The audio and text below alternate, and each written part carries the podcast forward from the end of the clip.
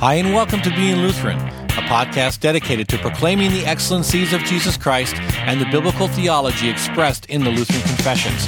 Today we continue through our special episodes of a KKMS radio show that we co hosted with Dr. Nathan Olson. I pray that you would sit back and enjoy.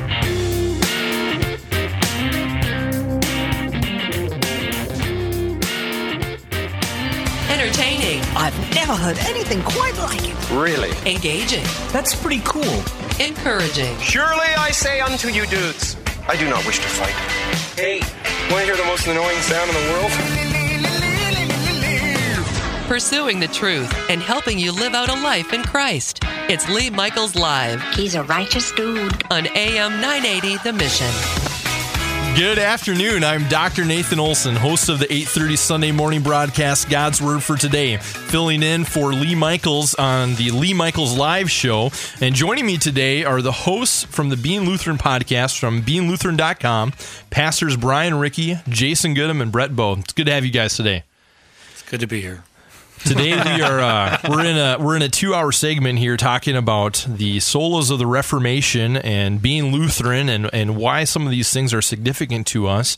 And we're moving into number four on Christ alone. Uh, Charles Spurgeon had a, a famous lecture about how all roads lead to London, and he used that to, to parallel how any point that you're at in scripture uh, you're always able to find a place to get to christ. And that that should be really the heartbeat the goal of the preacher is to take wherever you are and point your congregation to jesus christ. And uh, brian take us away on that as we think about uh, the, that essential component for, for theology uh, christ alone. It is really all about Christ. Again, pointing back to John chapter 1, verse 18, that Jesus is the one who reveals the triune God and his plan of salvation. And if you really are looking at Scripture properly, um, even in the Old Testament, you will see Jesus all over the Old Testament. And um, uh, we are currently at Hope Lutheran Church, where I serve, going through the seven primary I am statements of the Gospel of John. We are in uh, John chapter 8, I am the light of the world. And I love the other secondary I am statement at the end of that chapter before Abraham saw my day and before Abraham was, I am. And so just the, the beauty of Jesus being the central um, focus of all of Scripture. Um, but when we do that, we want to do that from a Trinitarian perspective. And I think that sometimes we get kind of lost in that. So I, that's kind of my wheelhouse a little bit. But, and so as we talk about it, we talk about Jesus as being our Lord and Savior, as sent by the Father and poured out in the ministry and power of the Holy Spirit. And so, as we do this, we do this serving a triune God who is Father, Son, and Holy Spirit, always understanding that these three are one, and that we serve a triune God uh, that is revealed through the person and mission of Jesus Christ, our Lord and Savior. Um, the other thing it comes back to, and this is the part of Christianity that some people would say is intolerant, that, as you said, all roads lead to London, not all roads lead to Jesus, or all roads lead to salvation. Jesus is the way, the truth, and the life. No one gets to the Father except through Christ. And this is where we take that hard stand. This is where I stand. And that word in the Greek means that that's what it means. That no one comes to the Father except through Christ. Christ is the way, the truth, and the life. And so if that's the case then, Christ must be the central figure, the central importance, the central uh, culmination of all that we preach because it is all about Christ giving him glory and the beautiful gift of salvation that we have been gifted with uh, through his life, death, and resurrection. A gift that is available to any and all who place their trust in Christ. Brett what happens when that's not taking place in the church when uh, Christ alone isn't being preached. It's all about Yeah. me. Exactly. Yes. Oh, we need more of that. More, more of that. No, uh, you know, I think as a preacher, um, I, I'm trying to tell myself, and and as I'm preparing sermons, as I'm feeding my congregation God's word. Even if I'm preaching a text that doesn't necessarily mention the name of Christ, I'm always thinking, how can I uh, take it to Christ. There's always there's there's ways to get to Christ, um, no matter what text you're preaching. And so, uh, Brian, you're right. You know, it, it does turn into uh, all about us uh, and maybe self improvement or or that sort of thing. Uh, maybe people think Christianity is all about. Um, what we're doing to improve the world, and uh, we lose our sight on, on what Christ is doing in us and through us. Yeah. Jason, this is a little bit more in your wheelhouse. So, when we think about all theology as Christology, and, yet we think about maybe different things that the Christian does sanctification, vocation maybe there would be some listening who think, well, how does that have anything to do with Christology? How does my, my sanctification uh, necessarily yeah. relate with a Christological uh, sphere of em- uh, emphasis? So, take us away on that one, Jason. Yeah, well, you know, if we go back to that statement by Spurgeon, all roads lead to London, first of all, I've always thought that's an amazing statement from a guy who lived on an island. you know, the, the, but anyway, um, I just had to get that out of there. That joke would not get out of my head until I got it out of there. So, um, you know, we are constantly thinking about what we are doing. Mm-hmm. You know, even I kind of cringed a little bit, Nathan, when you said that the things a Christian does, like vocation and sanctification, a little bit kind of ground my teeth a little bit. And, and the problem with this is that the church has one thing that you can't get anywhere else, hmm. and that's the gospel. And so, if we are devolving into primarily right. uh, good advice to uh, you know self improvement. Yeah. Uh, it is true that Scripture uh, lays out wisdom for us. Wisdom is definitely a, a, biblical concept. We have books of the Bible devoted to wisdom. But guess what? You can get good advice anywhere. Yeah. You know, and I, I probably can get just as good of financial advice from a, a person without the Christian faith as I can from a Christian stockbroker uh, if he understands his trade well. Mm. But the the fact of the matter is is that when we go off base, we're competing in, in areas of the world that there's too much competition. Hmm. But the church has something the world doesn't have, and that's the gospel. Yeah, it has the good right. news. I think another thing that happens when we remove Christ as a central portion of our preaching is that we become consumeristic where we come we we come, become like this country club mentality. It's like, okay, I come and play my dues. You're the paid professional. You're here to serve me and we become part of this country club that we're just kind of paying our dues in and it's actually kind of like penance you know it's yeah. really not that much different from that uh, but when when we take Christ seriously and the gospel mm-hmm. seriously it is truly falling in love on a daily and weekly basis with the great God who saved us yeah with the great second person of the Trinity who emptied himself and lived that perfect life that we could not paid for the totality of the cross of, this, of our sins on the cross of Calvary and rose from the dead and kept his word, and God keeps his promise. Yep. And, yeah. and, I think if you carry that forward, then kind of try to get back to your question because I, I hijacked it just a little bit there. uh, is this all theology is Christology? Yeah. Is what we have in the church right now is a fundamental misunderstanding of what doctrine is and it goes back to a fundamental misunderstanding of what scripture is. Like we said it's for for most people scripture is just this information dump. And so there are parts of that information we don't care about you know and, and that's what they think doctrine is and, and on top of that you have very famous people saying things like doctrine divides and, and, you know, for most people, when you hear the word doctrine, their blood pressure lowers a little bit. They start to yawn, the eyes roll back in their head, uh, or it goes up, or, or it goes up. But but you end up with with people thinking that it's either an entirely academic exercise, like you were saying, Brian, or yeah. uh, that you end up with these ridiculous questions that have no right answer, like how many angels can dance on the head of a pin, or can God create a rock so big that not even He can lift it? That's not doctrine. Mm-hmm. Doctrine is the truth of God from Scripture. Mm-hmm. Period and, and, and we've systematized it, we've categorized it so that's easier to understand. But that means if all scripture points to Jesus, therefore all doctrine must also point to Jesus or at least flow from Jesus Amen. because all we're talking about is scriptural topics. Mm-hmm. And so if my uh, understanding of sanctification has nothing to do with Jesus Christ, mm-hmm. I'm doing it wrong. Mm-hmm. If my understanding of what the church is, is what I must be doing in the world in the name of the church and not what Christ is doing for me in the church, we're doing it wrong. If my understanding of eschatology takes my focus away from the cross yes. so that I'm panicking mm-hmm. about current events in the yep. world, Amen. we're doing it wrong because eschatology is all about Jesus Christ. It's not about mm-hmm. me and it's not about world events. Mm-hmm. Now he's preaching. Preaching. Yeah. Come on. yeah, and I think that's, that's such a great point, Jason. That's where I was hoping you were going to take it is uh, all of those different theological topics, they they need to be rooted in Christ. Yeah. When they're not rooted in Christ, then they end up getting rooted in ourselves. Yeah. We, we see self deification in our culture where, where the emphasis and focus is my self improvement, my role on behalf of the church, not being an ambassador of Christ, just representing, uh, you know, maybe the church that I'm attending or, or a small life group that I'm a part of. And really, we get lost uh, theologically when our focus goes toward other things besides Christ. Well, and you know, just just for instance, let's let's put some some practical spin on this. What happens if you do the church without Christ?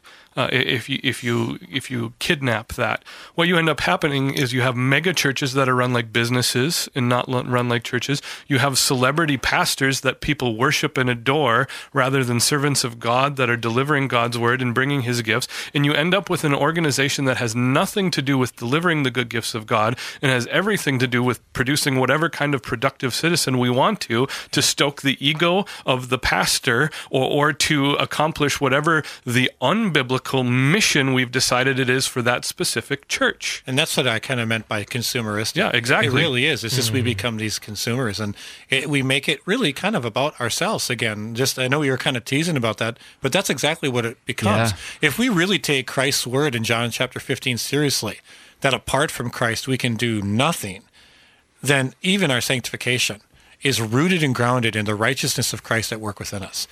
Well, and and- if we don't acknowledge that, then it does become about ourselves. You know, mm-hmm. we should not be surprised that as people who are fundamentally addicted to ourselves, we we should take something that God has given as a gift to us and make it about us instead. Mm-hmm. And, and, you know, it's mm-hmm. what we've done with doctrine. It's what we've done with the church. It's what we've done with all theology. Is what is God telling me about me? Mm. You've been listening right now to Pastors Brian Ricky, Jason Goodham, and Brett Bow from the Being Lutheran podcast from beinglutheran.com. We're going to take a break right now, but stick around and as we go into our final segment here about uh, vocation and the spirituality in the ordinary. Stick around and come and join us soon.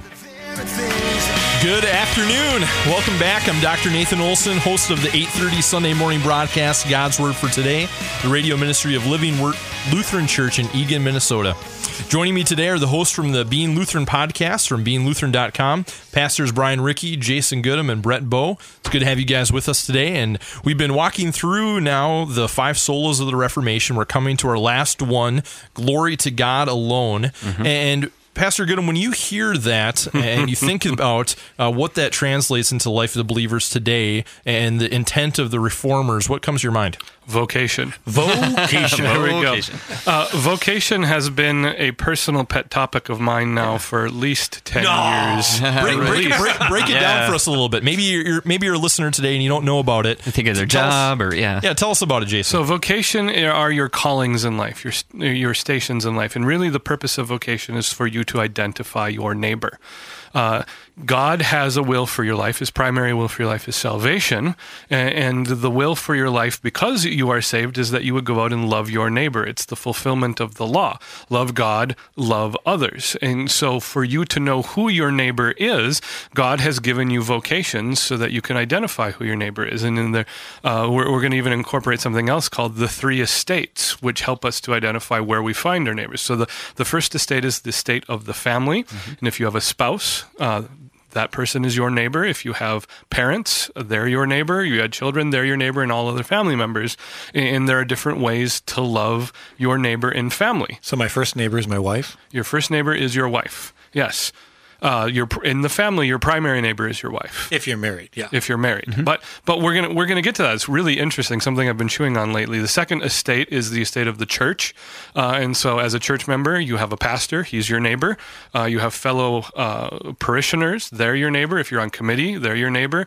Uh, if you have a, a job in the church as an usher or a teacher, uh, the people who are directly impacted by that are your neighbors, and even the person uh, that you evangelize uh, will be your neighbor in the church because if you're not loving your neighbor and still trying to evangelize, you're not doing a really good job of evangelism. And then finally, in society, where literally almost anything comes into play. So your your your actual next door neighbor is your neighbor in your place of employment, your boss, your coworkers, and your customer, uh, your fellow citizens in the country you're at. So you're you're doing a vocation as you vote, and so on and so forth. Now, what's so interesting about vocation is that love is different for each vocation. So that if you love your neighbor, like you love your spouse, you've committed adultery. and if you love your child like your surgeon loves you, you're probably a murderer. Because if you take your pancreas out of your child, you're going to be doing a great disservice to your child. Yeah, right. And, so, yeah, vocation also gives us boundaries on how to love, and, and it defines the relationship. And in fact, if you love your taxi driver uh, like you love your pastor, you might end up a heretic if he's a different religion, right? And so, uh, you have different responsibilities towards every neighbor based on God's law but based on those relationships. And, and, and for me, n- vocation is such a better way of talking about the, the Christian idea of sanctification than actually talking about sanctification because uh, for hundreds of years in the Christian church, we've completely dropped the ball on sanctification. And for most people, uh, they can rightly define sanctification as being more holy or being made more like God. But the functional definition most people have with uh, sanctification is getting better at not sinning and, and that's not what sanctification is, uh, because we've entered the realm of works righteousness. Then we, we we go on this inclined plane that we're walking on toward heaven, and, and the problem is the more holy we think we're getting, the less we think we need Jesus. And so the, the Lutheran understanding of the term, and, and this is a primary application in my own story of faith, is that you read that sanctification is returning to the cross where we receive forgiveness of sins. And, and so that you are sanctified, you are made uh, more like God not as you get better at doing his law, but as you repent for not doing it. That's one of the things that, because I didn't grow up Lutheran, and so I'm a mm-hmm. Lutheran pastor by conviction. Yeah. And the thing that really attracted me to Lutheranism is that the the further you grow in your sanctification, the more dependent upon Christ you become. Yep. Because it was opposite in, in a way of what you were just saying. You become this blind beggar at the foot of the cross, totally dependent upon the bread of life to sustain you. Uh, through this wilderness wandering that we're in, you know, and Jesus becomes that vine and we abide in him and we literally become so dependent upon Christ and that's a really good place to be because in that weakness that's when God is glorified. Yeah, and in vocation then becomes the last assault of the doctrine of God's word against self-righteousness. I- I- It's the the the last thing that takes us out of ourselves because what ends up happening is that you have everything you need for life and salvation. God has given it to you in the cross because of the death and resurrection of Jesus Christ in your place. Uh, you do good works now. You you love your neighbor not because God needs them, Right. That's, uh, that's not Luther's quote. yeah, not because you need them, but because there's literally nothing else for you to do. The, the, the, everything else is taken care of in Christ. God doesn't need your good works, but your neighbor does. Your neighbor needs your good works because that's how God is providing for your neighbor. And the exercise we did in the class on this is to talk about how you get your literal daily bread. How does the loaf of bread that you buy from the grocery store get to your bread? And, and what my class came before I, I I finally made them stop is we came up with 53 different steps it takes to go from farm to table. Uh, and, and those are vocations, those are ways that people have been placed by God in this world to provide for you. And then what you need to do is flip that around and understand that everywhere God has placed you, He is doing that exact same thing through you for others, whether you know it or not. So, Jason, uh, how does that? Why do you think of vocation when we're talking about God's glory? How did what? What is the connection there in your mind? Colossians 3. Okay, That's the, the Colossians 3 is the chapter of vocation. Do all things to the glory of God. Okay, there you we go. don't need it, but you're giving glory back to God. You, you're being nice. Uh, you're being good, whatever phrase you want to put at, is done because God has done everything for you. You are enabled, your freedom in how you plan your day goes back to God simply providing for you and caring for you. I think another way of explaining that too is as the church is pictured as the bride of Christ, it is us giving ourselves, all of who we are. That living sacrifice picture that Paul paints in, in Romans 12, all of who we are, we are giving it to the bridegroom. And so not just the corners of the heart that we're comfortable, not with just the, the this part of my life or that part of my life and living out our faith as a compartmentalized aspect, but living it as a holistic thing where I am literally giving all of who I am to my bridegroom as an act of worship. And whether that's pumping gas, whether it's being a clerk someplace or a waitress someplace or whatever that is, wherever that falls for your career, or whether you're a single person, whether you're um, married or, or whatever, all of those aspects of all of your life give glory to Christ mm-hmm. as you continue to live and abide in his righteousness and his completed work. Mm-hmm. And and as maybe we would say an unintended consequence, but we can't say anything with God as an unintended consequence. The doctrine of vocation also adds dignity to human life. Mm-hmm. It, it really explains a, away and gets rid of this notion that there are only certain things that are worth doing.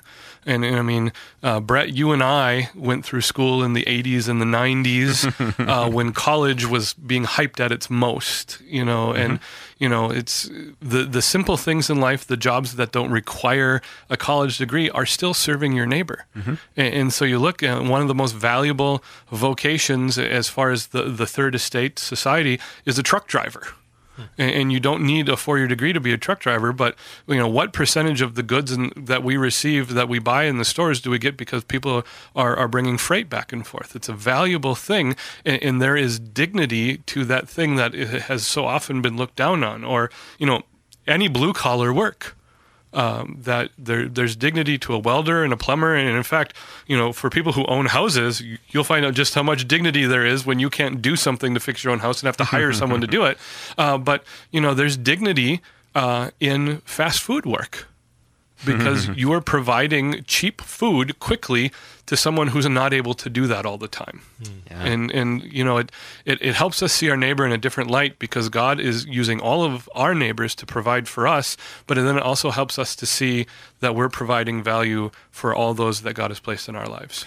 And I think if listener, if you want to learn more about vocation, one of the great resources you can look into is I know there's not a lot of famous Lutherans out there, but Luther, uh, yeah, uh, one of the guys I, I, really appreciate his name is Gene And you can check out his blog. And I'm not sure his the address for that, but just Google Gene Veith. But he's written a book called God at Work, and that's a great uh, starting point to learn more about some of these things that we've been talking about regarding vocation.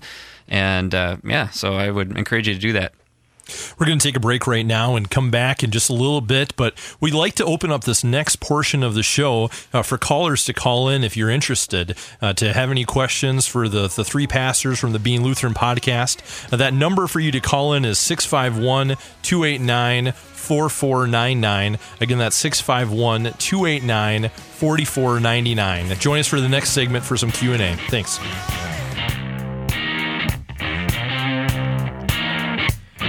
Thank you for joining us. Please look us up on the web at beinglutheran.com. Also, invite a friend to check us out on iTunes. Please join us next week as we continue through these KKMS radio segments. God bless you and have a great week.